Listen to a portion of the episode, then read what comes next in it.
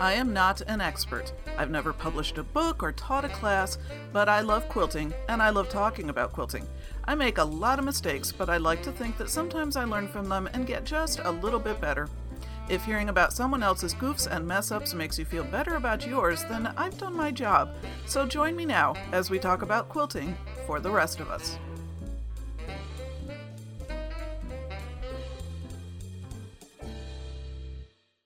Hey, I'm Sandy and I'm a quilter. Again, finally, yay. And welcome to episode 205 In Which the Cat's Away. Um, and I'll explain that reference in a little bit because actually I do have a cat in the house now, but that's beside the point. If you are a new listener, that would be absolutely amazing. I have not posted an official podcast episode in a very, very long time. Contrary to popular belief, I did not actually pod fade, I just pod hiatus if you'll permit me to coin a new phrase. Um, I had to put this podcast on a vacation for a little while while I was trying to finish up school. I'm not actually still finished with my doctoral work yet, um, but I'll talk about that in a minute in any case, I did post a short episode, a very rough episode back at the very end of December. I think it might have actually been December 31st. That was recorded while I was still under couch arrest. I was laying on the couch with my foot elevated shortly after having had a foot surgery. Um, I did actually talk a little bit about quilting, I believe, in that brief episode, um, but it didn't have any of the pretties. It didn't have my music. It didn't have any sort of organization to it or anything. Um, this one should feel a lot more like an actual episode. I do have, I'm going to be starting with some life updates the way I used to, and then I do have some actual sewing stuff to talk about. So that's all very exciting. Um, and then hopefully at the end, I will remember to tell you how to be in touch with me so you can leave comments so we can get back to actually talking to each other. So here's the life updates. First of all, indeed, I'm not actually yet quite done with school, but I'm getting so close. I am still waiting for my um, Doctor of Ministry project thesis to come back from its second format review. All that means is somebody is checking it to make sure all the footnotes and bibliography and everything are in the proper format. Um, my first format review did not go so well because of some technological issues I was having with Microsoft Word and with the uh, dissertation writing software I was using.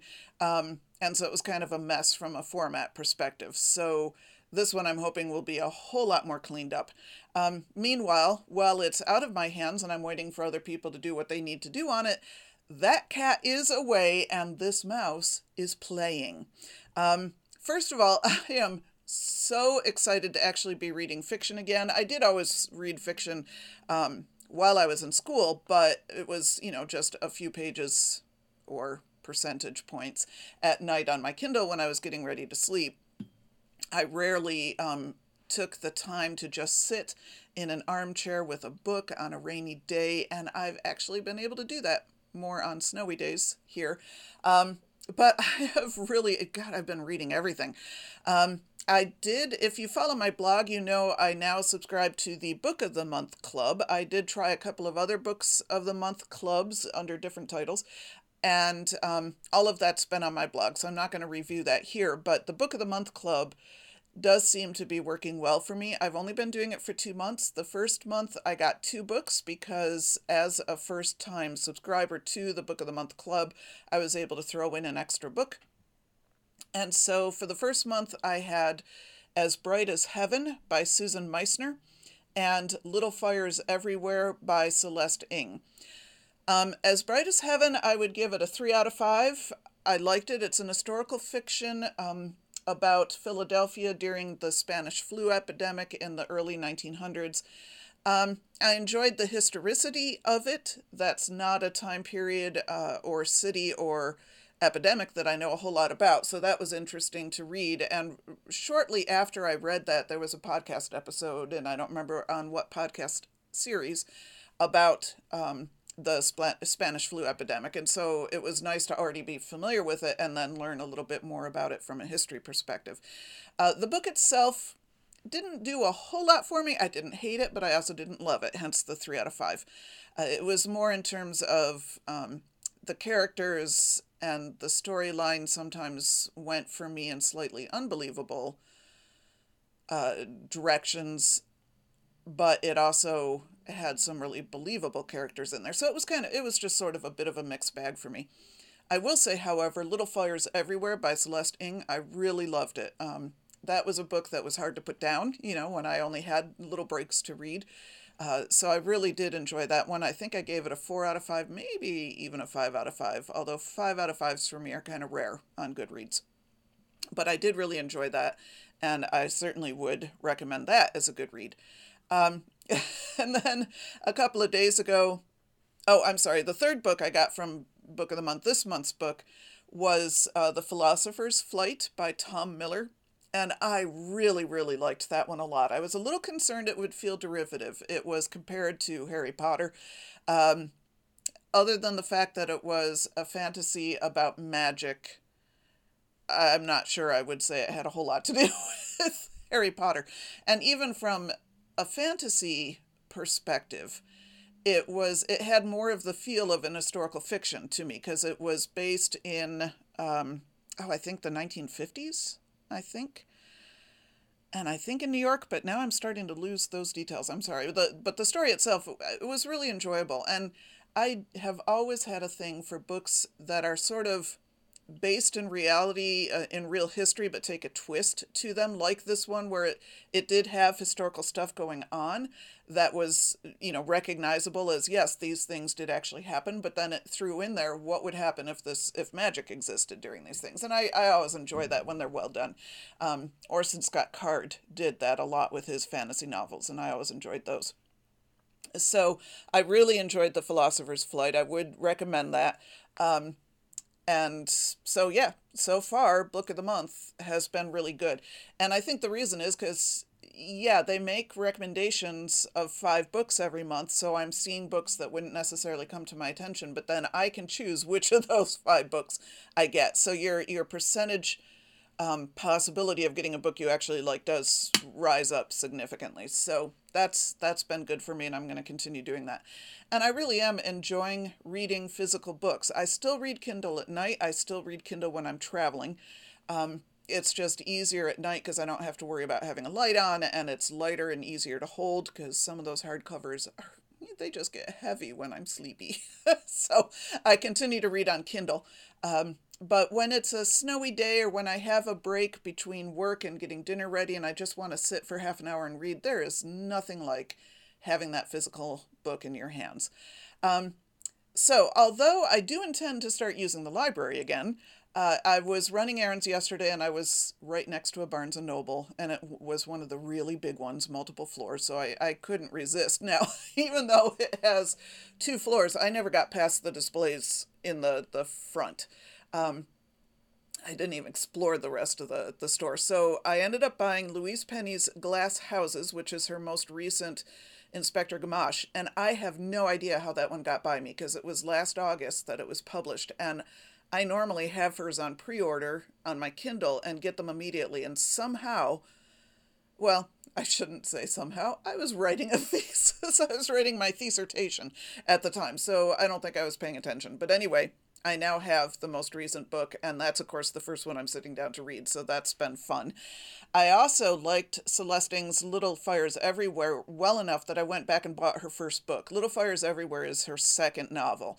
So I went back and bought her first one, which is Everything I Never Told You. Um, it was also very highly reviewed. It's a lot shorter, and I got it in paperback, so I think that one will be a, a fairly fast read. And then I got what I believe is a short story collection. Um, I know it seems weird that I don't know what I actually bought, but I'll tell you in a minute how that happened. Anyway, um, it's by, I'm not going to pronounce her name correctly, Jhumpa Lahiri. I think it's a woman. It might be a man. I don't know. Uh, it the novel or the the collection, the book is called The Interpreter of Maladies, um, and it won a Pulitzer Prize. The reason I'm not entirely clear on what the book is, I do need to tonight. I'll sit down and flip through it so I actually know what I'm reading.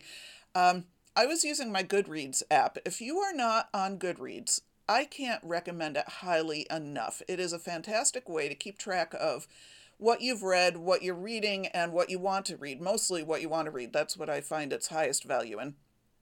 Although I've also double checked it a few times, say, didn't I already read this book? And I can go back and say, yeah, I've already read that one. Uh, the thing I was really enjoying about it yesterday is that it does have a scan feature. If you have a smartphone, you can connect it to your camera, and then it has a, a scan feature where you scan the ISBN code or the, the barcode there, and it'll immediately show you the that book on Goodreads. And I will tell you, they just updated their app, and that scan feature works lickety split. It was so fast. And in fact, I had to be careful because I'd hold one book in front of it to scan. And it, actually, it wasn't even scanning the barcode, it was just scanning the title and the book image.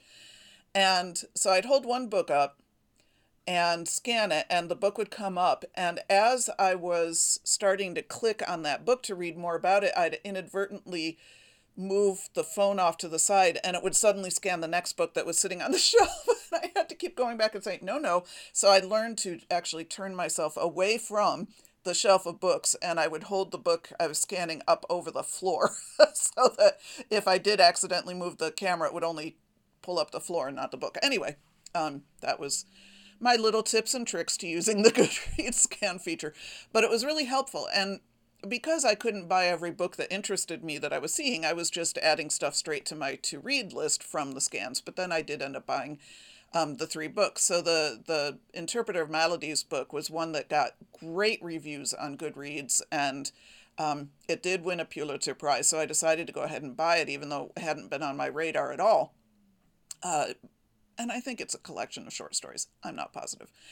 Um, on my Kindle, though, I am reading right now The Greater Journey Americans in Paris, which is a nonfiction by David McCullough, who, uh, McCullough, who writes fantastic nonfiction books. They read kind of like novels, they're great. Um, the Greater Journey Americans in Paris is essentially an overview of all the Americans who spent time in Paris from late 1800s to mid 1900s, I think, and people that were there at the same time. Right now, I'm in the, the segment that's really focused on Samuel Morse and James Fenimore Cooper, who became really good friends uh, when they were in Paris. And it, it's just interesting to see, think of those two people together. Plus, Samuel Morse is the one who invented the Morse code, but he was actually a painter. Um, ahead of time. So this was this is actually focusing on his life as a painter. So it's interesting learning more about this person that you only think of in one category and find out, wow, actually he did a lot of other kinds of things. Uh, so I'm really enjoying that book. In terms of other ways I'm playing right now, I finally joined my church choir. I have wanted to do that for years um, and just always felt bad because I travel so much. So there's a lot of weekends I'm gone. There were a lot of nights I had conference calls, so I couldn't do the midweek rehearsals and all that. And I finally decided, you know, dang it, I'm just going to do it. And I talked to the choir director, and he had no problem with the fact that I'd sort of be in and out. You know, it's, it's a volunteer choir for the most part. We do have what we refer to as paid section leaders or paid soloists. They're students from the Eastman School of Music, which is, you know, 10 minutes from our church. Um, so we do have some paid folks. It's a stipend, really. we consider it an outreach to the student body. Um, in any case, so other than that, we're all volunteers, we're all church members. And, you know, so obviously there's weekends that volunteers aren't around, so they're used to that. Um, and for me, it's wonderful to have a way I can be involved in the life of my church again as a volunteer, but not have something that totally depends on me being there, which is what I used to do um, you know, I would try to get involved in something, and all of a sudden I'd be made the chairperson of it, and then I'd feel guilty because I wasn't able to be there, and stuff wouldn't get done because I wasn't there, and all of that, and it was just way too much stress. And so I I just dropped out altogether for a long time. Um, but now I feel like I'm back in the life of the church. I'm involved, and yet I can be gone and not have to feel guilty about it, and that feels great. Um, I used to always sing alto but the more I sing, the higher my voice actually gets. And I took a couple of very unofficial voice lessons from back when I was pastoring a church.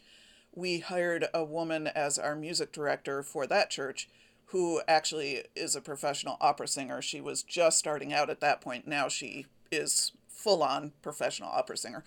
Um, but we also got to be good friends. And so I asked her, you know, would you mind giving me a voice lesson or two? And, and she's the one that identified me as a mezzo soprano. The more I sing, the higher my voice gets, but I'm not quite full on soprano. So I had my first choir rehearsal on Wednesday night, this past Wednesday night, and for some reason, we were seated rather than being up in the choir loft where we normally sing we were down in the sanctuary and he had us seated so that the altos and the sopranos were actually kind of facing each other rather than sitting next to each other and so since i kept kind of jumping back and forth between which part i was singing based on what way the soprano line was written for any given song i was kind of actually physically moving back and forth hopping up and sitting back and forth between the two sections. Um, Fortunately, several of the pieces we were rehearsing, the soprano part gets split into two parts itself, so I was able to stay soprano but sing the lower of the soprano parts. Anyway, that's all information you don't need. What I do want to say is how much I am loving singing in a choir again. This is one of those things you don't even totally realize you miss, how much you miss it until you're doing it again and you're like, wow, this feels really good. Apparently, I missed it a lot. Um, so anyway, that's been fun. And then that inspired me to pick up my flute again. I used to play, I was actually pretty good back in the day. Um, my height of my playing was probably late high school, early college. Um, but, and I used to play for enjoyment. I would just, you know, if I had a vacation school, a school for vacation or weekends or over the summer, I would, it was not unusual at all for me to just closet myself in my bedroom and play for three to four hours straight, just playing for my own enjoyment. Um, what actually sort of tipped the balance and made me stop playing to begin with was when I got pregnant because I was I had so severe morning sickness. And actually it wasn't just morning and it wasn't just for the first trimester with my first child. I was sick through the whole dang thing. And I couldn't play flute because I would get nauseous. just that was sort of the beginning of the end for me. Um, was having children. Isn't that so true for so many things? but in any case, I you know I would play a little bit here and there after that, but eventually I just stopped playing altogether, and quilting really took that over um, as you know my creative outlet. But I always, every time my husband and I go to the Philharmonic fairly often, and every time I would think, oh, I really miss playing flute. That one I did know I missed. So finally being back in choir makes me gives me a reason because I know there's often choir pieces that have an accompaniment written for flute or any woodwind that I could play on flute. And also just being able to play at church periodically, you know, prelude, postlude, do some flute, piano, flute, organ stuff, which I have all of those books because I used to do a lot of that. And so I, I um, just yesterday, in fact, pulled my flute off the shelf, dusted it off, I mean, it was really dusty. Um, took a good look at it because there's a lot about flutes that can deteriorate out of just not being used. And it actually seemed like it was in pretty good shape. And I decided I played for a few minutes during my lunch break. And actually, I was pleasantly surprised that I wasn't as bad as I thought I would be. I, I've lost a lot. There's no doubting that, but I hadn't lost as much as I thought I had. Uh, so I did two things yesterday. One, I took my flute into a local music store that does repairs and cleanings and all that kind of stuff, and I dropped it off. And then they also have music lessons. Now, again, I had mentioned Eastman School of Music earlier. We also have a school of music called Hochstein.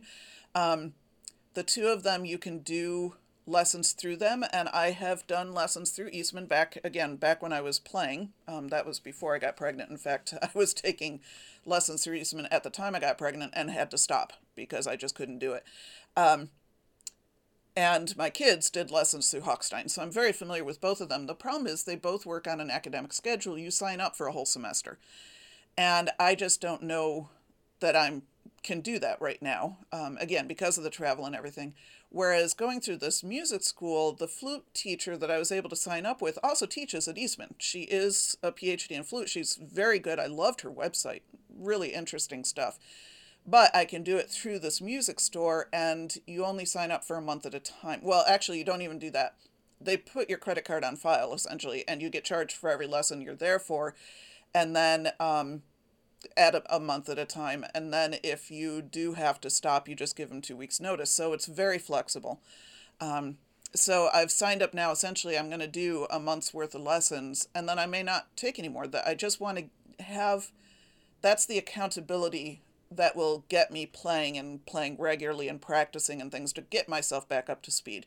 Once I'm back up to speed, I don't know that I'll need to keep taking lessons to have that um, that accountability, I think at that point, then I will have scheduled performance, and not performances, but scheduled times I'm playing at church, which will then get me practicing. So anyway, um, it just that I'm I'm talking about that less to say, hey, look at me, I'm singing in choir and I'm playing flute again. More to say, I really feel like I'm reconnecting with a part of myself that has been dormant for a long, long time. Quilting took some of that, you know, the creative expression and, and doing something that wasn't my job. Sure, it does that. And it's also got this whole social life involved in it um, that I've really appreciated. Some, my closest friends now, I still have a couple from my childhood and I have one from church, but other than that, it's it's really um, more the uh, quilting and the social life and everything that's been going on. Um, I'm sorry, I just got blipped messages about my recording that I had to double check, and it made me lose my train of thought. Uh, but it's it's more that that whole musical side of me that had been so much a part of my life for so long, all the way through high school. Well, starting mid elementary all the way through high school, my sisters and I, we were all musical. We all played instruments. We all sang. And so we used to do a lot of that together a lot. When I was in seminary, my best friend was an organist. And so we used to do organ flute stuff um, in chapel quite regularly. And then even after that, I would periodically play. But that's when it started.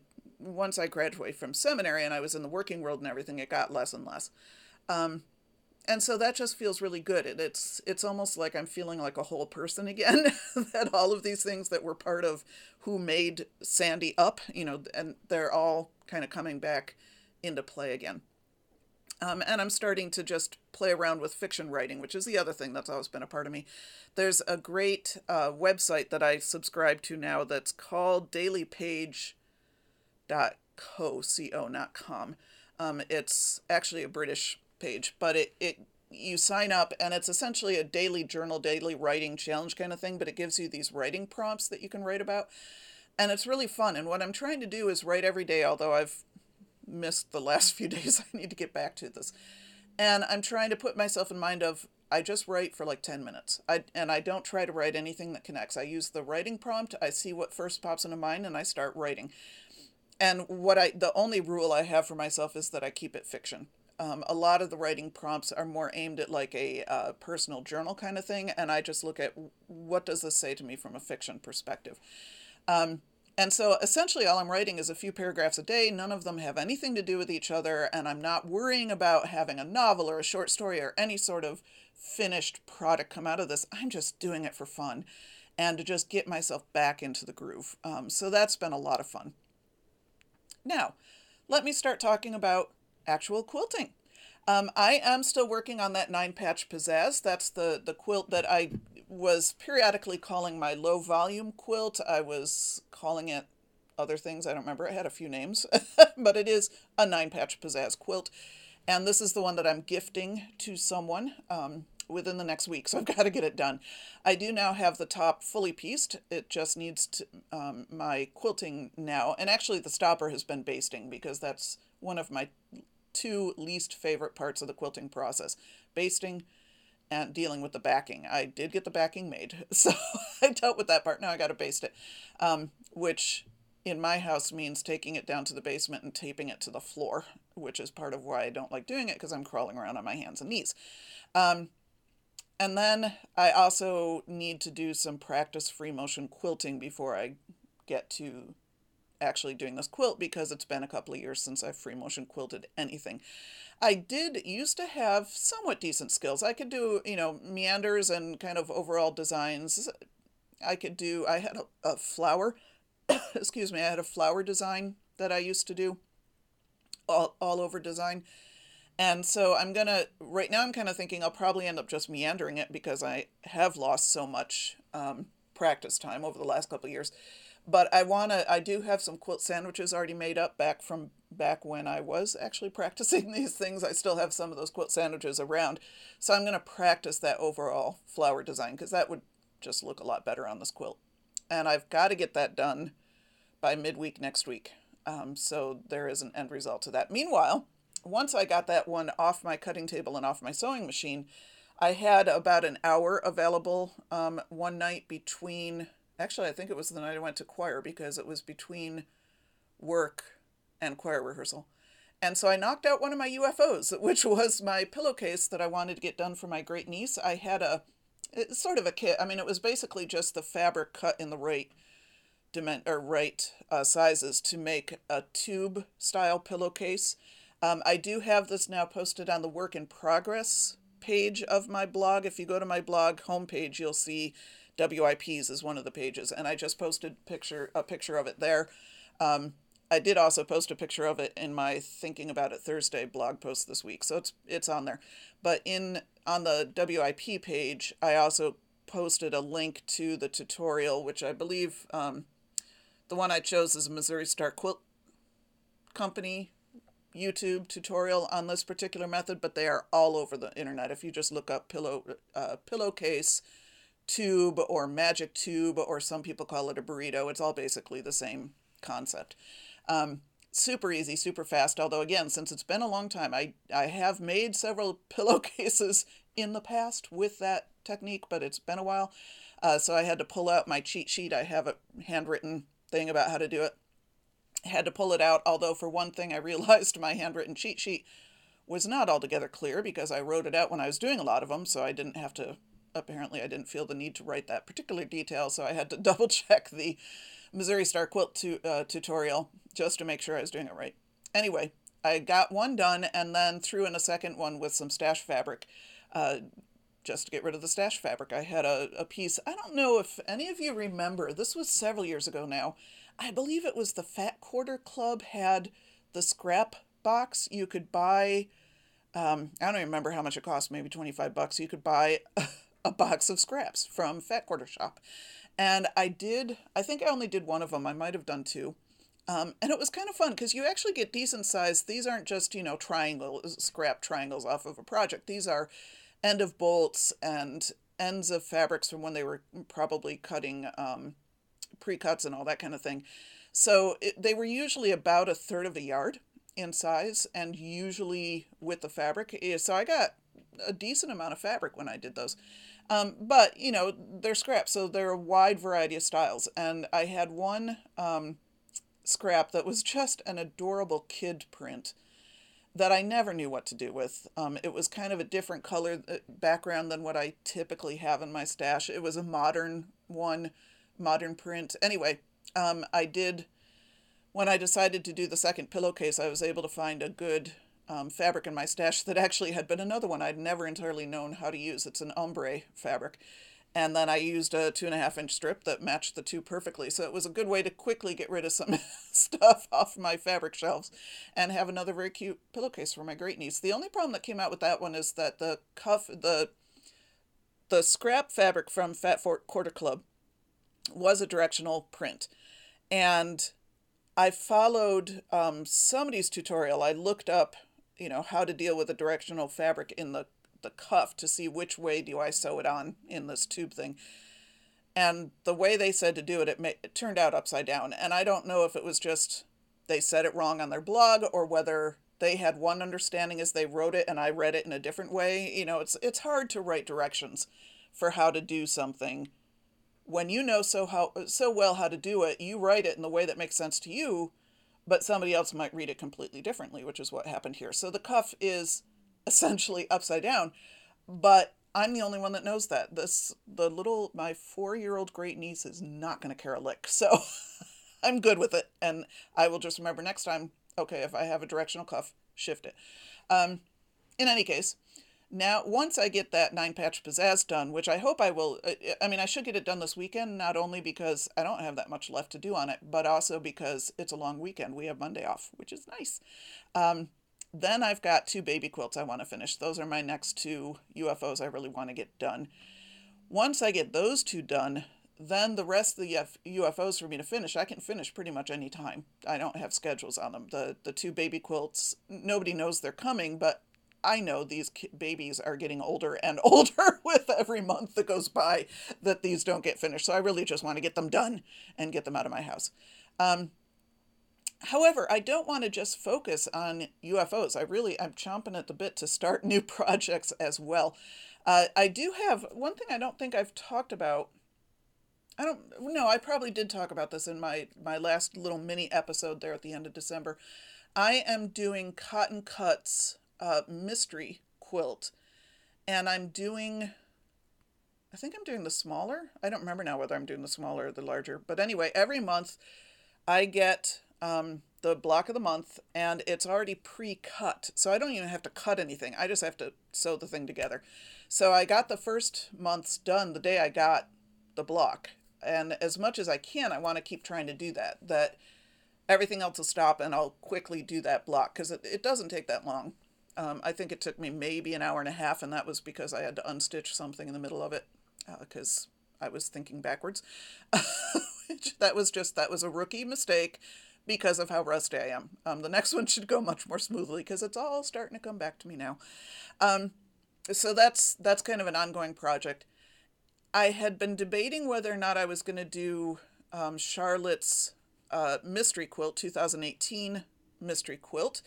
For those of you who don't know about it, www.charlottehawksquilts.com. Charlotte is the woman from my guild that we actually did her very first mystery quilt ever through this podcast and blog because at the time she didn't have a social media presence. After that year, though, it was so popular and so many people um, outside of our guild said, Hey, we really want to keep doing these that I worked her over and she finally set up her own uh, website and everything, and she now runs it totally her own. Um, the only thing I do is let you know what's out there. Uh, anyway, I had debated I was going to whether I was going to do it this year, and I started pulling fabrics to do it, and I've decided no, I, I think I'm not going to do it this year. I it, I, it was it was just taking me way too long to figure out the scraps I was going to use, and that mostly had to do with backgrounds. So I'm not going to do it this year. Um, it does. I'm intrigued though that she just came out with Clue Two, so it's not too late for you to start. She has beautiful scrap quilt designs. She really does. So I would encourage you to do it.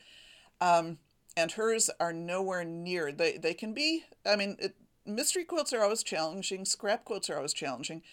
Um, I find Charlotte's a little bit easier to do than Bonnie Hunter's, and that's for two reasons. One, Bonnie's tend to be huge, so they tend to have, you know, you're doing hundreds of these pieces. I did one Bonnie Hunter quilt, and I will probably never do another one again. I love her designs, but it's just not my style to do that.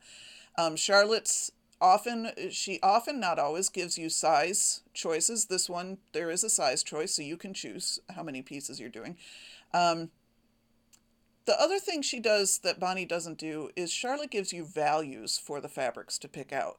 Bonnie just says colors and that's always driven me nuts. And although she has this whole thing about why she doesn't do values and everybody should do colors anyway and you should be able to just figure out the values i mean because people have asked her that um, i just really prefer having Charlotte say, okay, here's the colors I'm using, but here's the values you need. Do whatever colors you want. And that's just so much easier to figure out.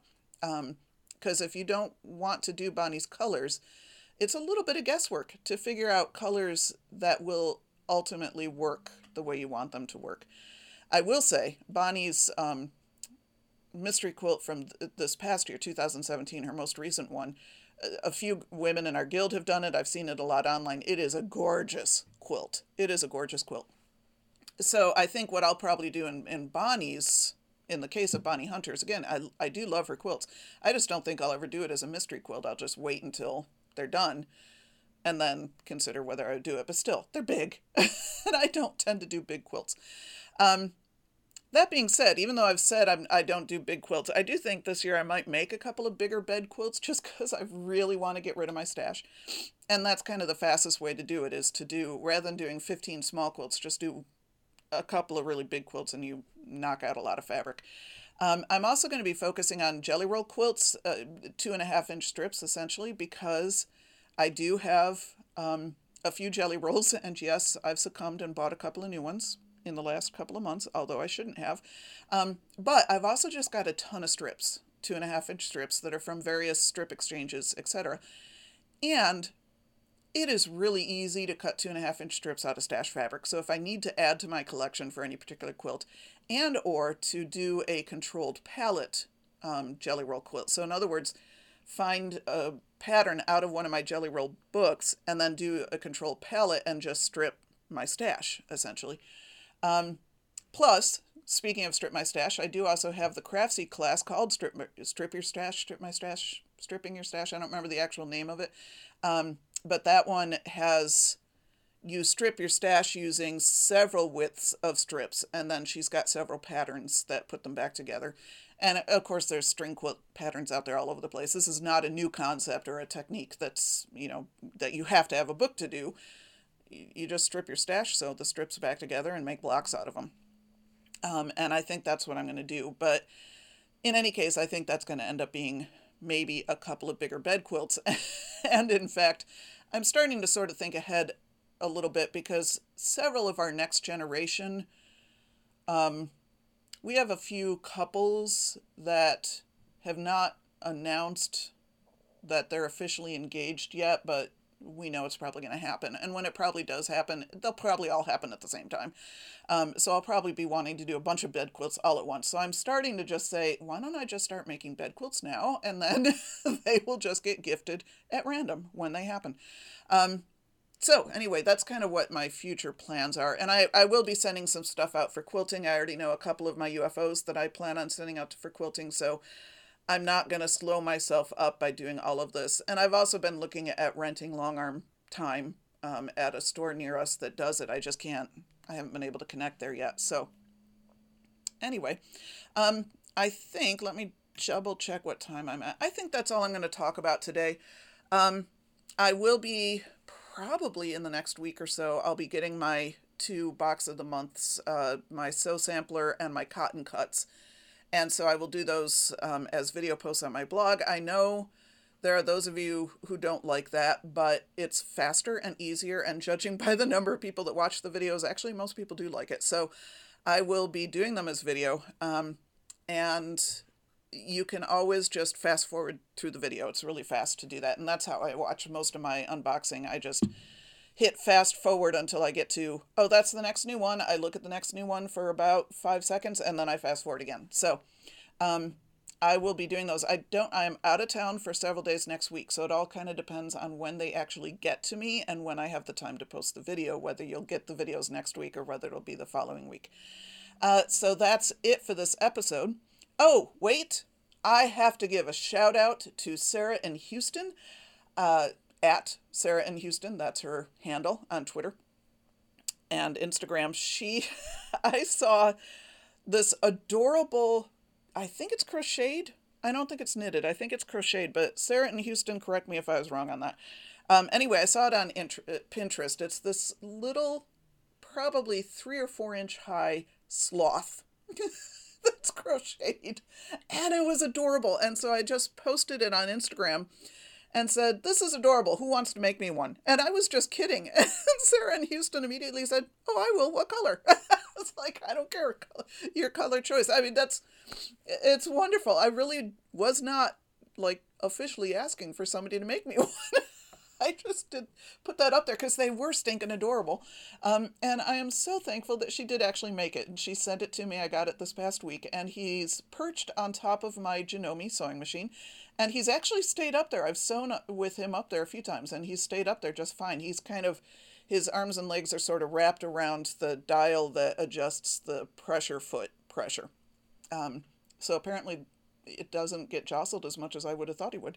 Uh, so he is adorable. Thank you so much, Sarah in Houston, um, for doing that. I did post a picture of him on my blog as well. I think about uh, it was on the Thinking About It Thursday post, so you can check it there. Um, and again, that that came from Pinterest. I'm not sure. I don't remember now where the pattern actually was. So, Sarah in Houston, if you want to leave a comment on this blog and give people a link to the pattern if they're interested in seeing it, that would be great. Otherwise, everybody can just look for crocheted sloth on Pinterest and see what comes up. Uh, so I will tell you now how to get a hold of me. Um, I have to remind myself. you can email me at sandyquiltz at gmail.com, sandy with a Y, quilts with a Z. You can, of course, leave comments on the blogs. I highly recommend it. And speaking of which, if you leave a comment on the blog and you actually sign in, um, create yourself an account or whatever it asks you to do. When you leave a comment and then I reply to the comment directly on the blog, I think it automatically sends you the email. I don't know that for sure. People can let me know. I have gotten myself in the habit now of I, I always respond to people's comments on the comments on the blog itself. If you don't actually subscribe, if you just sign in as a guest or, or just leave your name or however it works, you're not going to see it unless you go back to the blog or subscribe to blog comments, which you can also do as an RSS feed. So that's all a sidebar. You can also follow me on Twitter and Pinterest and Instagram. I am Sandy Quilts in all of those places. Sandy with a Y, Quilts with a Z. Um, there is a Quilting for the Rest of Us group on Facebook. There is also a Quilting for the Rest of Us Flickr group, which was terribly inactive for a while because I had kind of dropped the ball on that. I have committed myself to starting to post things back in Flickr again. And you can also join the Quilting for the Rest of Us Kiva team and do good all over the world. And you will find links for all of those things at the website at www.quiltingfortherestofus.com. So until next time, which I'm hoping will be in about a month, I'm going to try to do this monthly now, not weekly. Uh, ye, anyway, until the next time, go get your quilty on. Quilting for the Rest of Us is dedicated to Shirley. Love you, Mom.